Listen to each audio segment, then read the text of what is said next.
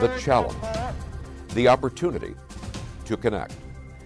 The 1960s, a time of imagination and change, a time of anger and fear.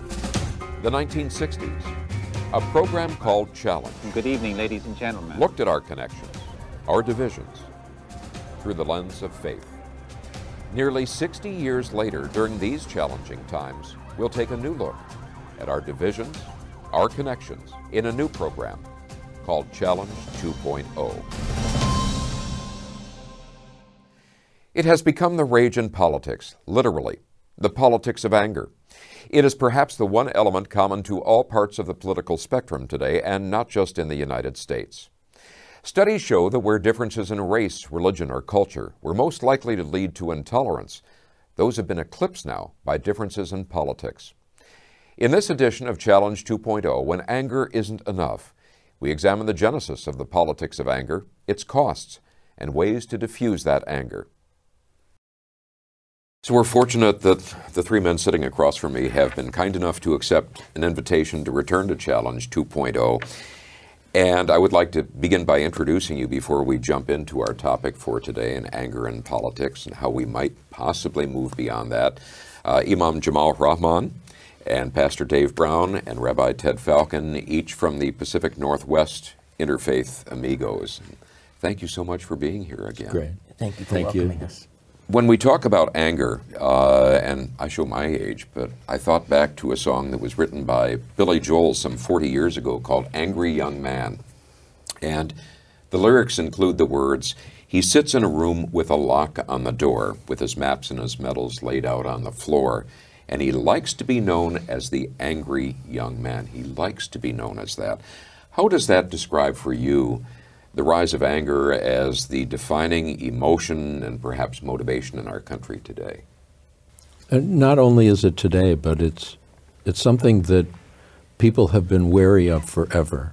Uh, There's a statement in the Talmud, uh, the great literature that followed the uh, canonization of the Hebrew Bible, that if you want to know whether somebody is um, reliable as a friend, see how they are when they get angry. Because there's something about anger that brings up a kind of self-righteousness that can express itself in incredibly in incredible violence and in incredibly surprising violence. You know even with people who basically are not violent we lose ourselves in our anger the more conscious we are of the potential for anger, the less likely it is to overtake us. Mm-hmm. The more we think, oh no, that wouldn't happen to me, the more likely I think we are to lose ourselves in our anger. And that anger can just raise havoc. One of the sources for the anger that I seem to I feel we're seeing around us, and and it's not terribly new, except maybe it's more accented now, is people get angry when they don't feel they have any control, and when they feel powerless. People get angry at themselves and turn it inward when they can't do things that they maybe once did or want to do, and they get frustrated and angry at mm-hmm. themselves. And I think people are, some people look at what's happening in the world around them and they feel there's no place where they could impact reality. They, they have no control over their destiny. And they, they buy that convenient myth or lie and it makes them angry at the world. Um, and, and I see that that's happening a lot right now. And, and I, I don't know how to counter that except to try to help people and help myself feel empowered uh, to say I, I'm not as helpless as I think I am. But there's so many messages saying you are, and, and you get so angry. But you might say, in trying to fight extremism, for example, we ourselves might become extreme. In fighting injustice, we ourselves might become unjust. So if I have anger, and it's okay, but may I do this spiritual practice of embracing and processing that with love and compassion? Then this fiery energy becomes transformed into vitality, uh, enthusiasm, uh, inner vigor. And one other quick point that the, all the traditions point out be careful about the subtlety of righteous anger. Rumi has this poetry, he says, you know, somebody does something wrong, and the fires of hell rise up in you. You call this defense of truth, defense of religion, but you don't notice your own arrogant soul. I remember one time working with uh, Swami Satchidananda in Southern California. and I happened to be present when he was meeting with a group of his supporters and those who were like coordinators in the area. And he was really upset. And he, he really expressed anger, and he had a tremendous energy. And when it focused on, an- on anger, it was, I was just grateful that I was not in the line of that. And I asked him about it later, and he said, I carry anger with me in my pocket. And when it's required, I take it out. And then I put it back. You know, like there are times when anger is, in fact, an appropriate response. Mm-hmm. And to try to pretend that it's not here is not only detrimental to our health, but not helpful in our relationship with other people. Who comes to mind, and you mentioned Swami, but who comes to mind as a very creative, positive example of anger well used? That's a great question. I, I have to go home and study that. in our era, um, you know, Dr. King uh, was was very angry at the oppressive world in which he lived and the violence against his people. Um, and he expressed that anger, but he didn't let the anger define him. And, and I think that's really an im- important piece of any conversation about about anger. We anger anger is an appropriate response, but if it's our defining emotion, all we become is good haters mm-hmm. rather than learning to be good lovers.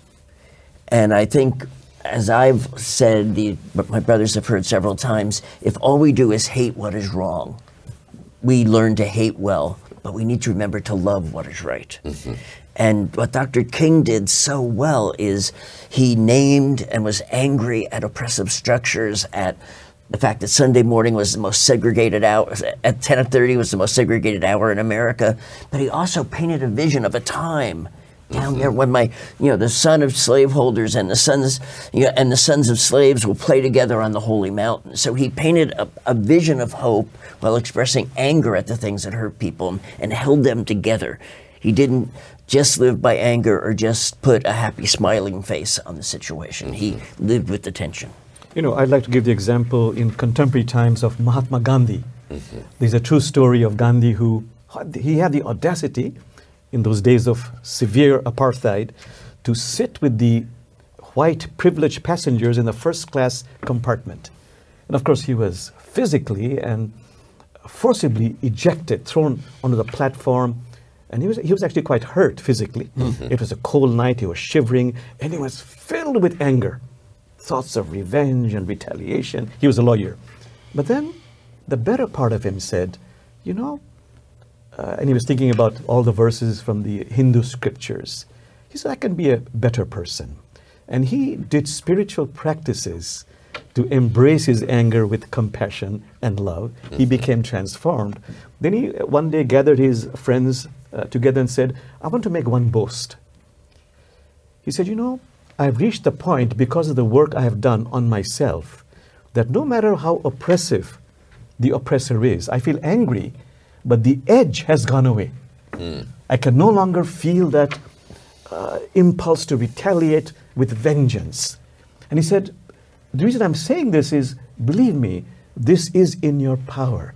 You can do it. If I, an ordinary person with such hate and anger, was able to do that and transform it, believe me, you can do it too. In the issue of uh, Palestine and Israel, um, what's very well documented are the groups of parents who have lost children. You know, Palestinians who have lost their children to IDF, to the Israeli Defense forces, Israelis who have lost children to suicide bombers or to terrorists, groups of parents who get together, you know, to meet each other. And sure, everybody's got anger, but there's something way deeper that unites them. And they know that simply feeding the anger is going to cause more killing and more destruction. So it's not pretending the anger away. Mm-hmm. It's allowing it to be there, but reaching deeper into an understanding and appreciation that what we share is our pain. You know, what we share is our loss. And we need to work through the differences to create a world that can reflect. The question then is how do we work that into political discussion right now? There was a recent Pew Research study that indicated before where gaps between people of different races, genders, or uh, education levels would generally contribute the most to intolerance. And they said those have now been shoved down the ranking by differences determined by what political party you belong to. How did that come to be, and is that genuine, a reflection of anger, or is it anger being utilized to some end? I think it's that political parties have defined themselves by what they're against more than what they're for. Mm-hmm. Looking at it from a distance, it looks like the primary objective is to prove the other people are wrong and you are right.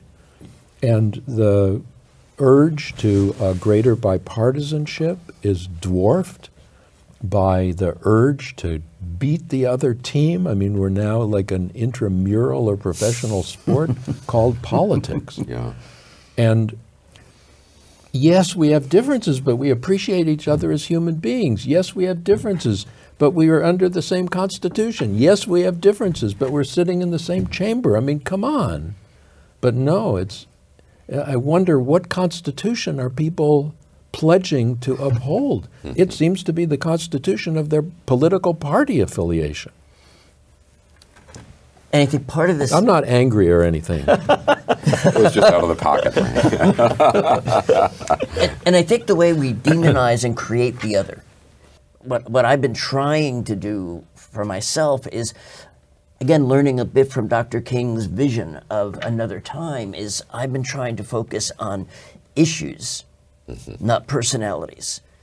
And I've been trying to stay away. Um, even you know, the current American president, to there, there's lots of caricature and lots of, of jokes that are all around me in circles, uh, and I'm I'm trying not to revel in them too much, and I'm trying to keep focus on these are the issues. This is what's happening that's hurting people.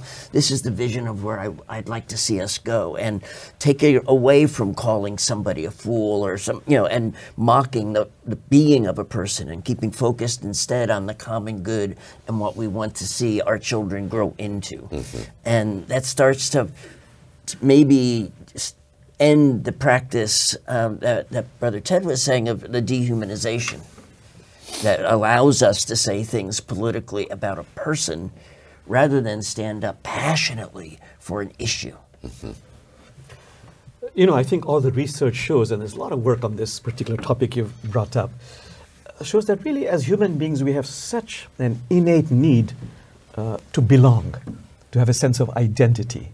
So, about Democrats and Republicans, the research shows that this gap, this uh, chasm, uh, is not so much issue oriented, it is identity oriented. There, there are commonalities actually, if you say about immigration, uh, about race, uh, about economics. But unfortunately, the politics in this country has become so polluted and infested with money. It has brought about this, you might say, um, attachment to our lower self. And then there's so much of negative campaigning, mudslinging. When you combine all of that, the sense of identity has become really polarized. So a key seems to be really to come back to basics, to really connect with the other on a human level. each of you are responding as informed by your faith and as faith leaders. We've seen examples where you have people both from what we might call the conservative end of the faith spectrum and those on the liberal end of the faith spectrum point to, for example, natural disasters and say, there, that's divine judgment. What does that say to you about the state of our faith, our faiths, and its ability to lead us out of this wilderness of division? It says that a lot of people can get confused very quickly. I went to college in a small town in uh, southern Ohio, Athens, Ohio, um, at Ohio University, and there was a time when a tornado came through town and it just damaged houses on one side of the street. And in the Athens Messenger, the newspaper, um, came uh, a letter to the editor that announced that clearly those people on that side of the street were evil and they were being punished. no, really? Really? Oh, yeah. It's an interesting way of perceiving reality, which I think is very dangerous. I, I, I worry even when something good happens to somebody and they say, thank God. And I wonder, what about the people for whom mm-hmm. good things didn't happen? Mm-hmm. What did God is God punishing them for something? I mean, we get into this kind of strange reality, um, which is again extremely divisive, and we wind up blaming the victims. We wind up blaming those those who are hurt. And it's another one of those truths of convenience, as, as Brother Jamal mentioned. You know, it we utilize statements of belief like that when it's convenient to us, not when it's inconvenient. And there, I mean, some of the statements about this terrible thing happened because there are gay people. This terrible thing happened because there are Jews. This terrible thing happened because they're African Americans. I mean, the things that are not connected at all, but to get into people's mind somewhere to blame so that you somehow think if we could just get rid of those people, everything would be okay. And whew, it, the, the world and the universe, they don't work that way. There was Solzhenitsyn who said, if only we could get the bad people, uh, find them and send them away somewhere. And he says, but alas, the line between good and evil flows through every human heart. And who would tear out a chunk of their own heart? Like, we're in this together. One thing that all three of our traditions share is a belief in in the word humility, and I would say a, appropriate humility. Often people um, understand humility as not feeling good about themselves or putting themselves down or understating their gifts. And and that's really not and and I mean people should be proud of their identity and proud of what they're bringing into the world and shouldn't apologize for it. Those those are all signs of the divine that are being brought into the world through them those those wonderful gifts. But humility as I understand it is remembering who you are and who you are not. Mm-hmm. No one can have it's preposterous for for me or for, for any of us to say unequivocally, I know what the divine is doing and I'm pointing at it and this is it. Mm-hmm. That's way beyond my pay grade. That's way beyond who I am. And to remember who I'm not, I am not God. So when you start saying that natural, natural disaster is divine retribution, how can you speak unequivocally for God? Mm-hmm. None of us can. And learning that humility gives us a common place to meet. And often that humility is lacking most, perhaps, in some of our religious leaders. So much of what I see surfacing in American religion is religious polarization around social agenda, mm-hmm. not around doing the deep work of spiritual growth and reassessing tradition and, and understanding how we can come together. You know, when we say God is doing this as retribution or as a reward, uh, this is not religion speaking. This is my ego speaking. At the same time, we also have to ask this very uh, deep question that people have asked why do bad things happen to good people, innocent people? We don't know. The, the real answer is silence. It's all mysterious. But there's one point I want to make about religion and faith. Religion and faith is simply a reflection of my personal consciousness. When I or my tribe evolves, my religion evolves. I want to give a simple example of, you know, about the other encountering the stranger. Over the centuries, we have moved from tolerance, centuries ago considered very uh, outstanding, remarkable. From that, we have moved to not only tolerance, but respect of the other, who's different. But then respect can be patronizing. So now we are saying, celebrate the differences. If you really want a, a pluralistic society, we are saying that look, in, look into the religion for those universal verses that really encourage you not only to tolerate or to respect, but to celebrate the mm-hmm. differences. This is because of the evolution of my consciousness. The book hasn't changed, but my understanding of it has changed. We often hear the phrase, I'm spiritual, not religious. How does that spirituality need to evolve to bring everyone, each individual, to that place? That's really been a major thrust of our work as Interfaith Amigos. Um, promoting and supporting a greater awareness of the spiritual teachings in each of our traditions and the need for spiritual practice. Spiritual practice is setting aside time to become more aware of the deeper nature of our own being, which is to say, the more inclusive nature of our own being, uh, the more expansive nature of our own being. And some of the ways in each of our traditions that that is supported will be through meditation. And there's meditation in each of our traditions, and in fact, in every spiritual tradition. And it's not a question of, well, whose meditation is better. It's like, that's like saying whose language is better. Or, it's like, I will meditate focusing on a verse in Hebrew. You know, Imam Jamal might focus on a verse in uh, Arabic. Uh, Pastor Dave knows that Jesus spoke English. with a New York accent. I didn't know. Which about part of. New York? Manhattan. Okay. The problem with spiritual practice is that it needs to be a practice. Um, too many of us keep looking out there for God to do something rather than looking in here for God to do something, to open my heart, to open my consciousness, to expand my awareness. And we do what we can to support mm-hmm. people learning and practicing it. Some of it is n- not, as Brother Ted said, not to look for others to do this for you, but to take control of your own spiritual health. How do you spend your time? How, what are you putting into your soul? Constant by media, by constant exposure to news. When are you taking time to feed your soul? And how can you do that? And for me, uh, one of the ways I encourage people to do it is uh, find a source for poetry. And start your day, perhaps, if you don't read your sacred text, maybe read a poem in the morning. Mm-hmm. Mm-hmm.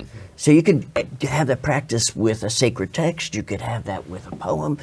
And, I mean, you could have it if you're running through, going through an art museum. To do that is spiritual practice. As you, a painting engages you, and what is this painting about? Mm-hmm. And that whole, but it really, it does take the individual taking charge and saying, "I'm going to do this." It is that spiritual discipline that makes some people run because they don't like that discipline word. But you need to have the same discipline for your spirituality mm-hmm. and engaging in those practices as you do if you want to stay physically fit or if you want to make sure you eat the right and healthy food. So you need that spiritual discipline. And, and as I close that piece, to and have a soul friend that you'll share what your intention is, what your spiritual discipline is, and they can help perhaps you keep on track. You know, there's a wonderful verse in the Quran that says, God will not change the condition of a people unless they change what is inside of them, their inner selves. Mm-hmm. This is really about doing what my brothers have been discussing, besides taking care of the body, which is critical, it's a temple of the soul. We have to transform our ego, transform it from a commanding master, the Muslims say, to into a personal assistant. We have to open up our heart, as my brothers have said, to create that inner spaciousness to embrace all the paradoxes and bewilderment of life. That's critical, that work, whether you have a religion or not. Secondly, we have to be of service. I love that phrase by Rumi be a lamp, a lifeboat, or a ladder. And service can really feed your soul and fill you with joy. So I'll end with this beautiful quotation by uh, a Bengali poet named Tagore, who says, I slept and dreamt that life was joy. I awoke and found life was service. I served, and lo, service was joy. Thank you each again, and we'll look forward to doing another program and bringing together your collective thought and wisdom. So thank you, and thank you to all of you watching, and we hope you'll join us again for the next edition of Challenge 2.0 next week. Thank you very much. If you've enjoyed this program, please give us five stars and leave a review. If you can also tell one friend about the show, that would be great. You can find us on social media at Facebook, YouTube, Instagram, and Twitter. You can find out more and financially support the show at pathstounderstanding.org. The program is hosted by executive producer Jeff Renner, produced by Tom Butterworth and John Sharifi. Cameras and audio by Rich McAdams, Tom Butterworth, and Dean Puccio. Ian Olson is the production assistant.